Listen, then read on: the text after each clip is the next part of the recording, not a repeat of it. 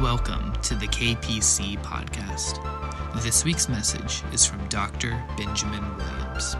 Today, today's sermon is called Better Than That. And I'm going to be stomping on some toes, I'm afraid. And let's just pray that the Lord will help us to receive it as the Spirit has intended these words. So let's pray. Lord, as as we come to your word and And I try to lay it out according to your guidance. And I ask, Lord, that you would plow up our hearts and make us ready to receive it and be shaped into the image of Jesus Christ to your glory and for your purposes. We ask it in, in his name. In the name of our Lord and Savior, Jesus Christ. Amen. Better than that. On the wall, above the sanctuary platform behind me, here at K P C, is a mural of Second Chronicles chapter seven, verse fourteen. Namely, and it's written in calligraphy, namely, if my people who are called by my name shall humble themselves and pray and seek my face and turn from their wicked ways, then I will hear from heaven and will forgive their sin and heal their land. I'm sure many of you know that by heart or almost by heart. It was painted on canvas around nineteen ninety, nineteen eighty-nine, nineteen ninety by Leanne Fay, applied, as far as I can tell, with wallpaper paste to the organ pipe projections. And from time to time, it's been covered with other slogans of the moment, uh, as it is now. And since I arrived at K P C, a lot of church members have been tugging at my sleeve, asking me to uncover it. Now, it seems especially relevant right now. I mean, American culture is in free fall. Healthy boundaries are overthrown. Sexual morals are disdained. Basic gender biology and psychology are questioned. Fetal life and basic human dignity are denied and disregarded. Existing racial and cultural divides are heightened and exploited for short-sighted political ends. The violent are excused as victims, as those entrusted with the good order of society are demonized. One side blames the social structures for being unjust and self-serving. The other blames the rabble-rousers for being anarchistic and criminal. But everybody agrees that the system is broken and rife with, well, sin. You know, and on that point at least, we can agree that everybody is right.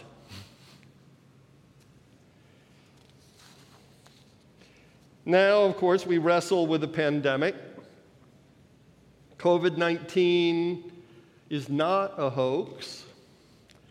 It's a highly contagious virus from bats, and bat-borne diseases are always unpredictable. They thrive in dark places, close, crowded spaces.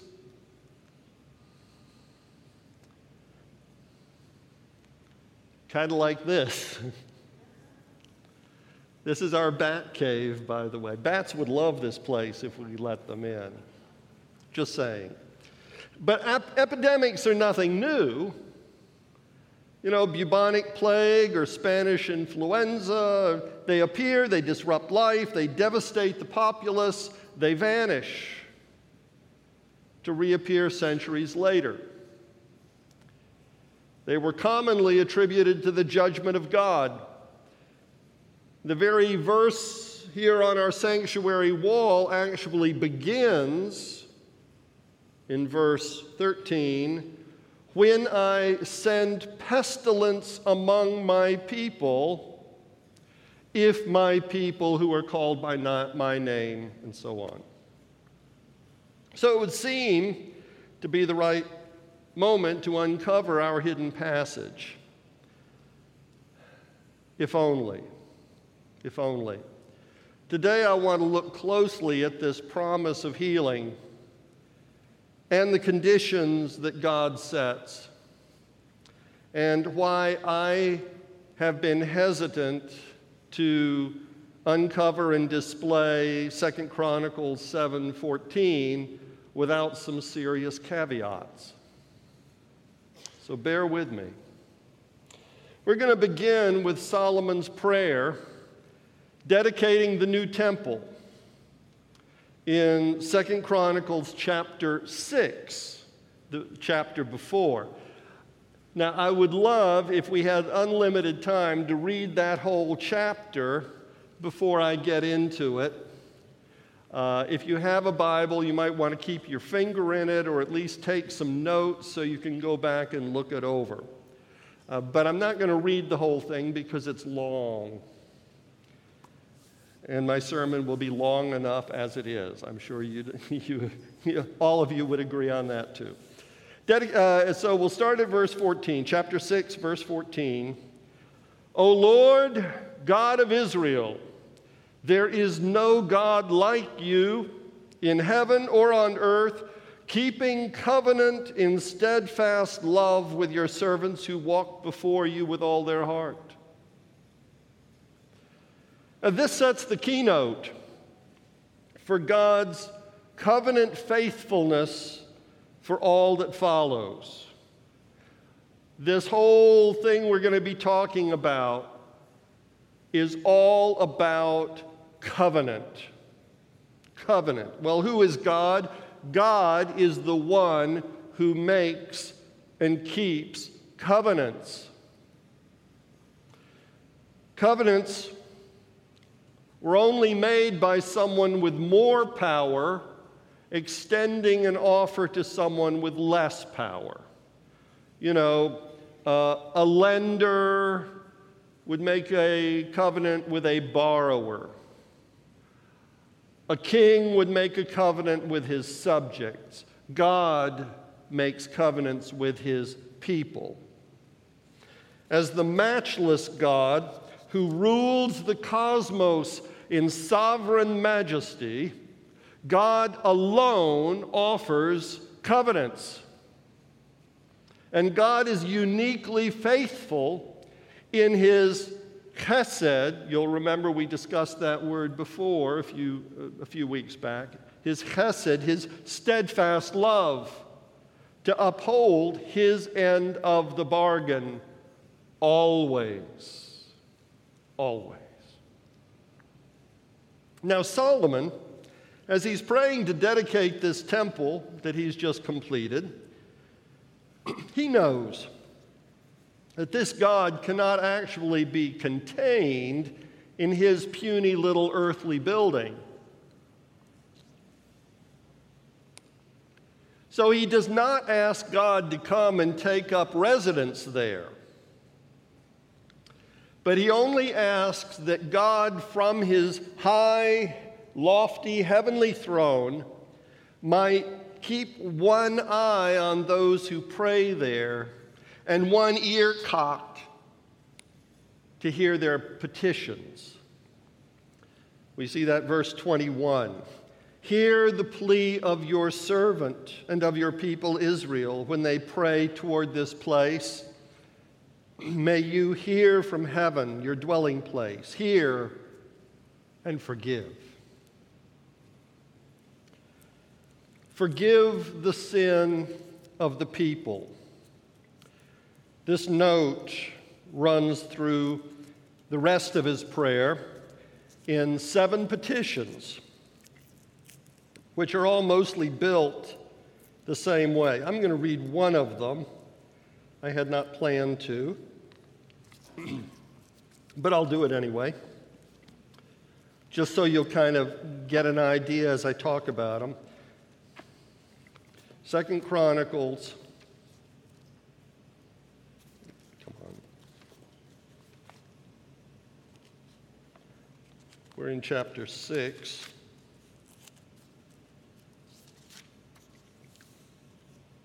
And I'm just, I'm practically picking one at random. Verse twenty-four. If your people Israel are defeated by their enemies because they have sinned against you, and if they turn back and acknowledge or confess your name and pray to you here in this temple, then hear from heaven and forgive the sin of your people Israel and return them to this land you gave to them and to their ancestors. That's one of the petitions. First, in each of these petitions, generally, there are a couple of exceptions, of course, but it, there's a, it starts with, each one starts with a crisis.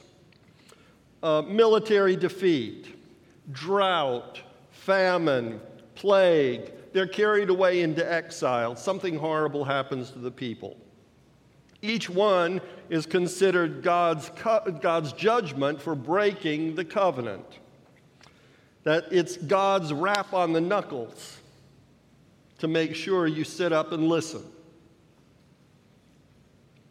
Then second, the second part is if, the if, if folks wake up and get right with God again, and there are listed, scattered through these things, and I want you to notice this, four conditional acts of reflection and contrition, which vary somewhat in wording, but not really in spirit or in intent. So it kind of boils down to this list, that the if, as the people turn again to God, if they pray, that's five times. And five of these petitions specifically says pray. If they pray, if they confess God's name, that's twice. If they plead with God for mercy, that's in here three times. And if they repent, and that's variously described as repenting or turning from sin or turning to the Lord, but a turning around. And that's in here three times. Now remember this list. Pray, confess the Lord's name, plead with God for mercy, and repent or turn. We're going to come back to this list in just a moment. So there's the crisis. There's the if the people turn. And then third, there's the, pra- the prayer, may God then hear from heaven and forgive the sin of his people. And this is a set refrain in every one of them, in every one of these petitions, that God will hear from heaven, forgive their sin, and then seeing their repentance and forgiving their sin, God might provide relief appropriate to whatever the judgment was. Now, Solomon's prayer is built like a covenant. It's built like a covenant, but it is not a covenant with God, because only God can offer a covenant.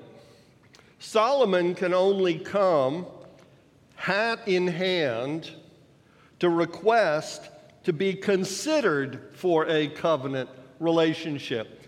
Solomon is coming here like a beggar, asking God, God, I, I can't tell you, but can you make a deal? I can't make a deal with you, but can you make a deal with me? Solomon can suggest terms, but it's merely suggestion. It's merely his prayer request. You see, Solomon is not in a place where he can offer a covenant to God. Now, as Solomon completes his prayer, God deigns to acknowledge the place and set it apart as a place for his holiness. So fire, con- fire descends from heaven. It consumes the offering in a flash as God's glory, his kabod, his weightiness, settles upon and fills the temple to the point where the priests are driven out. They can't take it anymore.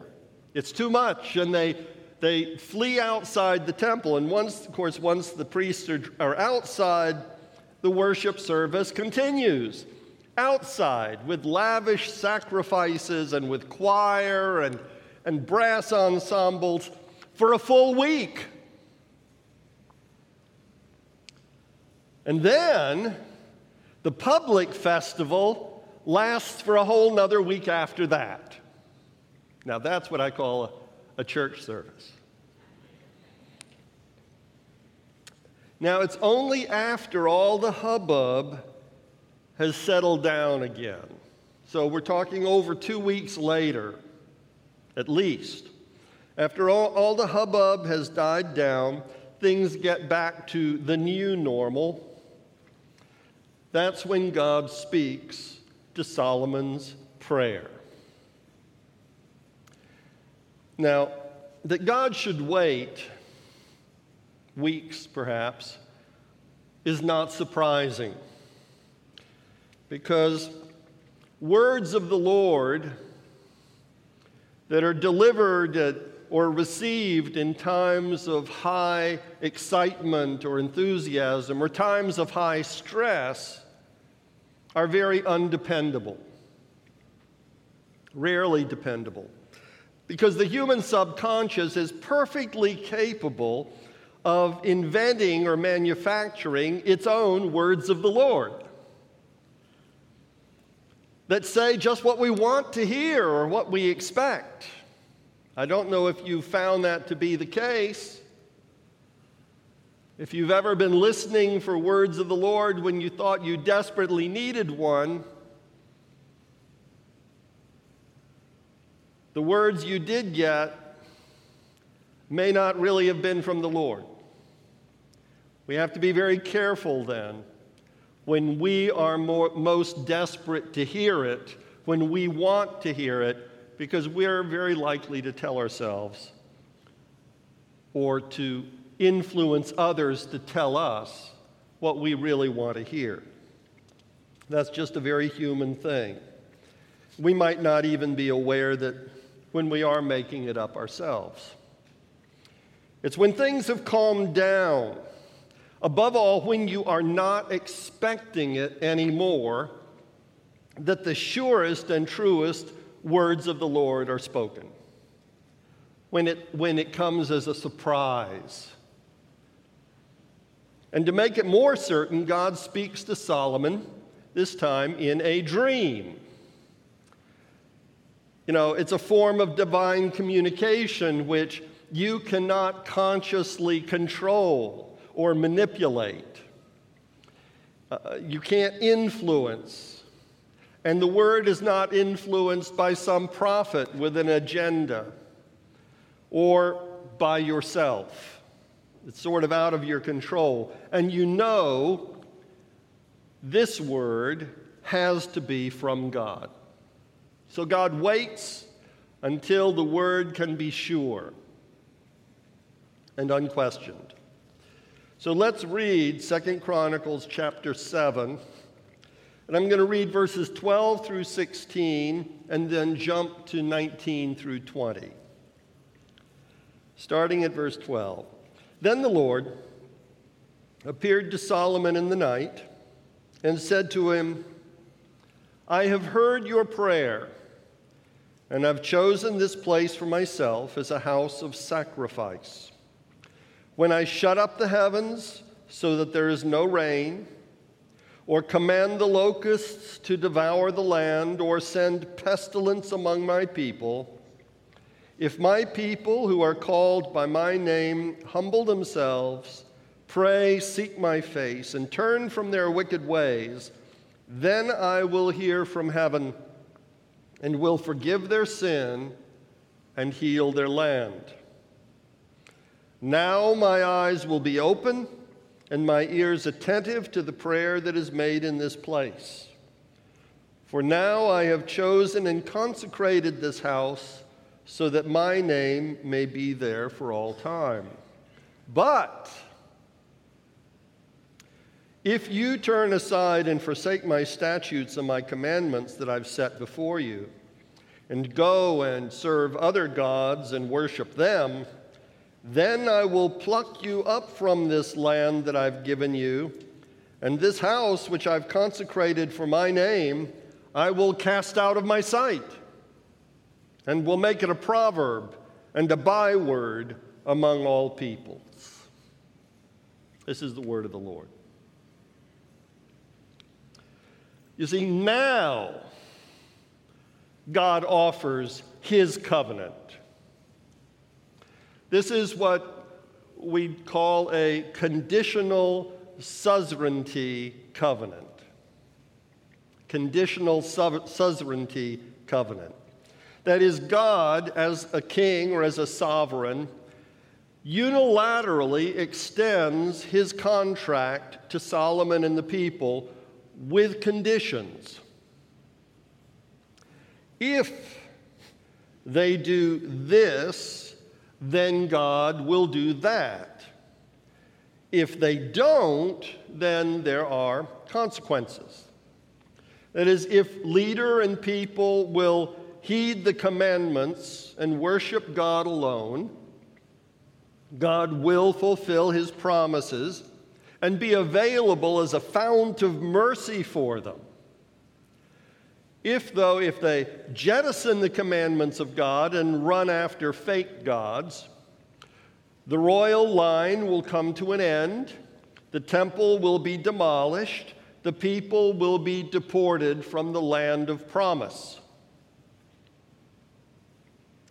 Now, the priest who committed this story to writing felt acutely the poignancy of this covenant. In his day, the people had abandoned the Lord, and the severest punitive clauses in the contract had gone into effect. The kingdom of Judah had been trampled by the Babylonians.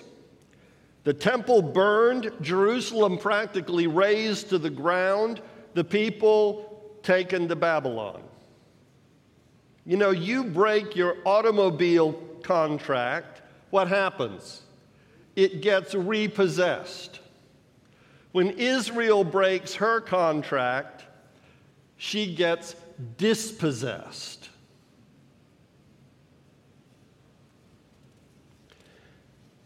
Now, God's covenant, his covenant promises, speak specifically to what Solomon prayed for. Namely, if the people sin and tragedy strikes, but they do this or that, Lord, do forgive their sin and then remedy the situation. And God's answer mostly agrees with Solomon's prayer. Mostly. Mostly. Solomon prays this: if the people sin against you, for there is no one who does not sin, and you are angry with them. That is, in In God's covenant, this is also there, although it goes without saying. Yes, all people sin. If we sin, it's not really if we sin, it's when we sin against you. Because sin is a fact of human life, and God knows that best of all. We do not naturally know or want to do the will of God. And even if we think we want to do the will of God, it doesn't mean we really know it or get it right. It doesn't mean we even really want to do it. We want to do what we hope the will of God is or what we wish the will of God was, and that's just human nature. We are, without exception, predisposed to do what God does not want. You can read about that in Romans chapter seven. Even when we do the right thing, we have mixed motives. This is what, what the reformers called, and especially at the Council of Dort, called total depravity. It means to, that you, personally, and I are totally depraved. Now, it doesn't mean that we're necessarily a really awful, horrible sinner. Well, it does, but we're all equally horrible sinners. It means that every nook and cranny of our thinking and our will is slightly twisted, just slightly warped. So it's like shooting. The word for sin in the Greek actually comes from archery, when you shoot an arrow, arrow and, and you just can't hit the target. Because you see, the problem is our arrows are slightly warped, and you can't hit a target with a warped arrow. Trust me, I've tried. And that's the nature of That's our sin nature. It means every aspect of individual behavior is slightly warped and disposed to selfishness, really, self-centeredness and sin. It's in our very D N A. But one of the things I want you to notice, Solomon's prayer and God's covenant acknowledge that there is something beyond your individual sin and my individual sin. There is such a thing as corporate sinfulness. Now, it means we, the people, do bad things. It's hard for Americans to take to heart, steeped as we are in our tradition and ideology of individualism and self-determination. You see, in God's eyes, even if you did not personally participate in it, you are not thereby immune from sin. As part of a people, as part of a nation, you share in the group guilt of others. Not everyone in Judah broke covenant with God, but everyone was equally adjudged guilty and deported into exile. Do you see what I'm saying? There is a group sin that all share in, so we all share in the consequences. That is, in God's eyes, you and I, as representatives of this people and of this nation, are no less guilty of the excesses of a few bad law enforcement officers. It means you and I are no less guilty of the worst violence of street rioters and looters. This is our people, like it or not. They're our people, and we're part of this people. And so what we see flickering across the television screen night after night is not the sin of those people over there. That is my sin. That's your sin. And if God's judgment falls upon this nation for breaking covenant, he's not going to pick and choose who suffers punishment. Why? Because every last one of us is no less equally guilty. We share in the corporate responsibility and the corporate guilt. And yet God opens a portal of opportunity. If my people who are called by my name, that is, if God's people recognize our shared sinfulness and our need for forgiveness, and if we recognize our national trauma as God's act of national judgment. Now, we saw that Solomon's prayer defined four aspects of repentance. First, pray. Secondly, call upon the Lord's name. Third, plead with God for mercy. And fourth, repent, turning from sin and to the Lord. And God, in his covenant, reaffirms this prayer of Solomon's almost. Almost. Yes, God's people, repentant people, are to pray. They are to seek his face, which is Uh, like calling upon his name. It means, both of them mean we focus our full attention on him. And we are to turn from our wicked ways. If they turn from their wicked ways, implying there, thereby that they turn from sin to the Lord. In though all those points, it agrees, Solomon's prayer and God's covenant are in agreement. But there is one thing different, one thing different between Solomon's prayer and God's covenant. One condition. And human wisdom would not suggest nor willingly embrace, but which God considers absolutely essential. If my people humble themselves. This is the operative verb in the first place of prominence. Pray, seek, turn are all subordinate to humble yourself as the primary verb.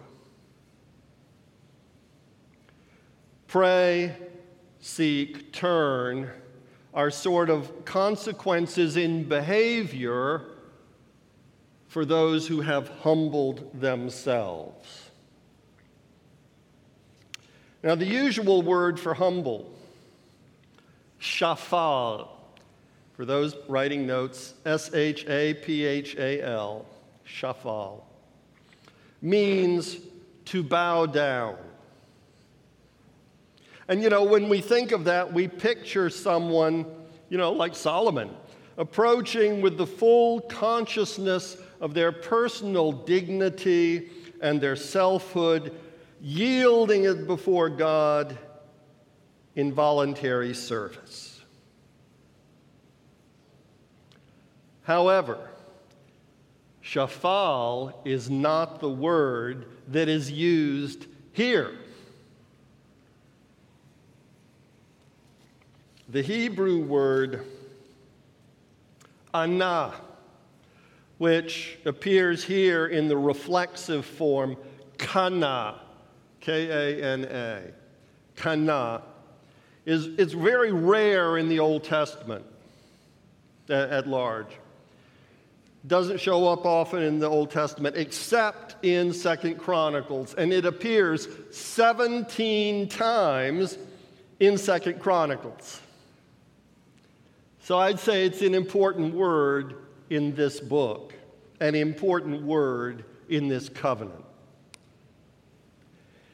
This was the quality that God most sought in his people as they teetered in the balance of judgment but that he did not find. So off they go to Babylon. Originally, kana, I mean, originally meaning like back in the Bronze Age or something like that, it meant to fold one's wings and thus to make oneself small. It's sort of like, the, you can sort of picture a, a dove, a ground dove or a grouse or something, trying to hide from enemies, and so it folds up its wings and sort of makes itself, they can actually flatten themselves against the ground, hoping you won't see them, that it'll just look like brush. And so that's the idea, is to, to fold one's wings and make one's, oneself small. That is, to make yourself small before God. However, by this time, by the time Second Chronicles was written, kana had a more regular, more common connotation. The way it was usually used was it meant to be subdued or to be conquered. To be conquered. It is, kana is to be overwhelmed and overpowered and crushed and broken before God. God expects his people, that's you and that's me, to come before his throne, not in our own proud self-dignity and willing service, but very small, overcome, overwhelmed, conquered, crushed, broken-hearted because of our sin in the sin of our people. And that is the first covenant condition God is looking for. And if he's going to forgive our sin and heal our land, that's what he has to see.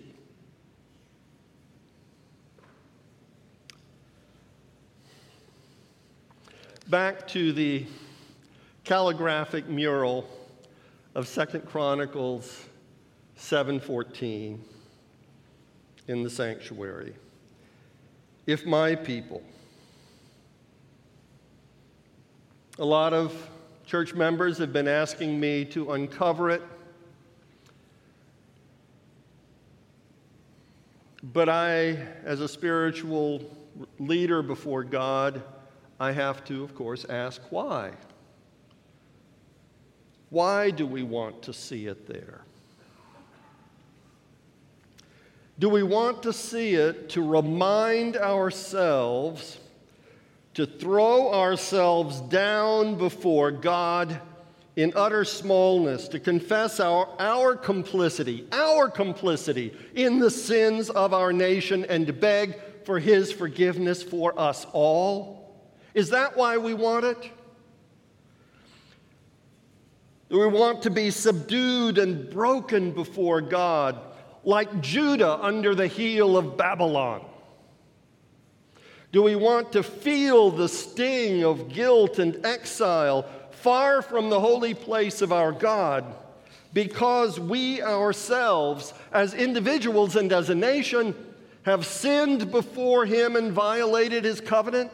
Is that why we want it there? Is that why we want to see it? Or do we want to pat ourselves on the shoulder? You know, for what good Christian people we are. You know, we aren't like those sinners over in that state or in that political party. You know? Look. We're such good, we even have it written on the apse of our sanctuary, you know, to remind us to pray that God will restore our land, that God will forgive what those other people are doing. And maybe strike them down, or at least get them unelected, or maybe change their minds to be a little bit more Christian and moral, you know, moral like us. We will con- we'll kneel down and confess sins, but in our minds, they're other people's sins, because we know better than that.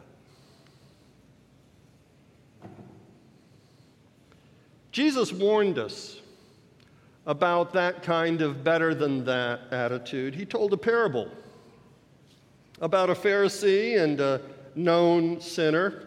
It's in Luke eighteen, starting at verse nine. Jesus also told this parable to some who trusted in themselves that they were righteous and regarded others with contempt. Two men went up to the temple to pray, one a Pharisee and the other a tax collector. The Pharisee, standing by himself, was praying thus, "God, I thank you I'm not like other people, thieves, rogues, adulterers, or even like this tax collector. I fast twice a week. I give a tenth of all my income." But the tax collector, standing far off, would not even look up to heaven, but was beating his breast and saying, "God, be merciful to me, a sinner." I tell you, this man went to his home justified rather than the other. For all who exalt themselves will be humbled, and all who humble themselves will be exalted. The Pharisee stands and prays, standing by himself, Jesus says. That is, he is distancing the, himself from others so that their religious cooties won't rub off on him. He's distancing himself from others so he will not somehow pick up the taint of their sin. And he congratulates himself. "Lord, oh Lord, thank you. You know I reject the social unrest. I am disgusted by abortion and socialism and all those other horrible things liberals spout all the time. Thank you, my eyes have been opened and I'm not like them."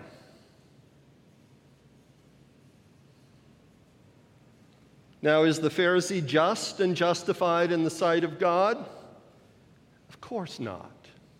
Of course not. He wallows in contempt for others. Even if he's not seeing that that's what he's doing, that's what he's doing. He's wallowing in contempt for others, and he, and he's wallowing in self-congratulatory self-righteousness. "God, I'm better than that." And it's the tax collector who knows he needs the grace of God, who is humbled. He's conquered and broken before the righteousness of God. He's small in body and spirit before the Almighty, and he is the one who goes away forgiven and saved. Now, I'll be glad to uncover the scripture over the platform when I see the humility and the brokenheartedness that God is calling for. When we pretend to God's covenant promise, while at the same time we violate his terms in, if unreal, without realizing it, but still being self, in our self-righteousness, we are not going to receive the promise. We're instead, we're going to receive the punitive clause instead. Because at the moment we think we're meeting the conditions, we're actually operating contrary to the conditions. That's not what I want to see, and I don't think that's what you want to see. And what happens is we reap condemnation and judgment upon our own heads whenever we use the covenant promise of God to vaunt ourselves over our fellow sinners as if we really were better than that. Now, this is a hard word, I know. I know it's a hard word. But those of us, and I'm preaching to the to myself here as well, those of us in evangelical and charismatic circles are sadly predisposed to pride, to spiritual pride. We really are. We know, you know, we know we're different from how we used to be. You know, I used to be like this and this and this, and now God touched me, and I'm not like that now. I know I'm different than how I used to be, but then I make the wrong inference that I'm somehow better than others who have not yet experienced that change. If we're honest, though, if I'm honest, when I came to Christ and He started working within me, and you know what, you know what really happened? I exchanged an inventory of sins that I recognized for a fresh inventory of sins I don't recognize yet. Right? I'm still a sinner. I'm still a sinner. I just have a bunch of fresh sins that probably I don't recognize as being sin. Now, if I were to ask you, you could probably give me a whole list. Right? And maybe one day we'll get to the point where we can be open and honest like that with one another for each other's betterment and healing and salvation. Most churches are not there yet. You see, we never cease needing grace, and grace never stops being grace. We live in troubled and troubling times. When children are killed in their beds in random drive-by shootings, when babies are gunned down in the streets, cocky young adults thoughtlessly spread the plague in crowded bars, you know, those, those dark, clo- enclosed spaces, while their grandparents gasp for life on ventilators in the nursing homes. Our whole culture is shot through with self-centered, self-serving pride, without the most basic consideration of others. I'm not telling you something you don't know there. But what I want you to understand is that is little different from the arrogance and the pride of the politicians and the leading citizens that led to the downfall and the deportation of Israel.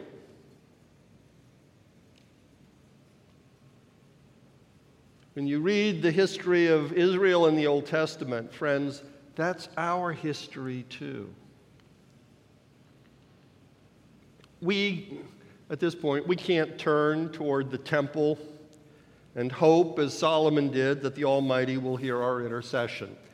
The temple burned for the last time almost two thousand years ago. But even then, even then, God looked ahead, then in Solomon's day, knowing what would happen to that temple, knowing what Israel do, would do, what Judah would do, and what would happen to that temple. God looked ahead and saw a dying form struggling for one more breath there on a cross outside the city wall of Jerusalem. God deigned to honor the sacrifices of the temple because He saw that one ultimate sacrifice. He honored the prayers of intercession at the temple because he heard that one ultimate dying prayer, Father, forgive them. See, for Christ's sake, God covenanted with Solomon, he covenants with us to be a fountain of mercy for those who come to him, bringing the sins of their fellows in humility and brokenness. You see, there's still hope for our nation. There's hope for our world. There's always still hope. When God's people, when you and I, vanquished before his cross, fall to our knees confessing our corporate guilt, laying down not just our pride, but our very lives for the life of the world. Let's pray.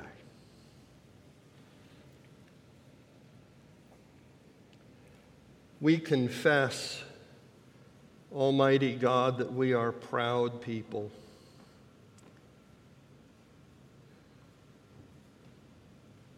We're even brash enough to be vain in our faith and righteousness and our own holiness compared to those people somewhere else. Oh Lord, open our eyes to see who we really are before you, how we are them, those people we disdain. We are them, and break our hearts. Conquer us. Overwhelm us. And break our hearts in humility, to pray with our whole minds and bodies and souls for our nation, for our people, and all the sins that we corporately do. And then, Lord, hear our prayer. Forgive our sin and heal our land. In Jesus' name, who died to make it possible and who rose to make it happen. Amen. Thank you for listening to the K P C podcast. For more messages and information, visit k p c dot org.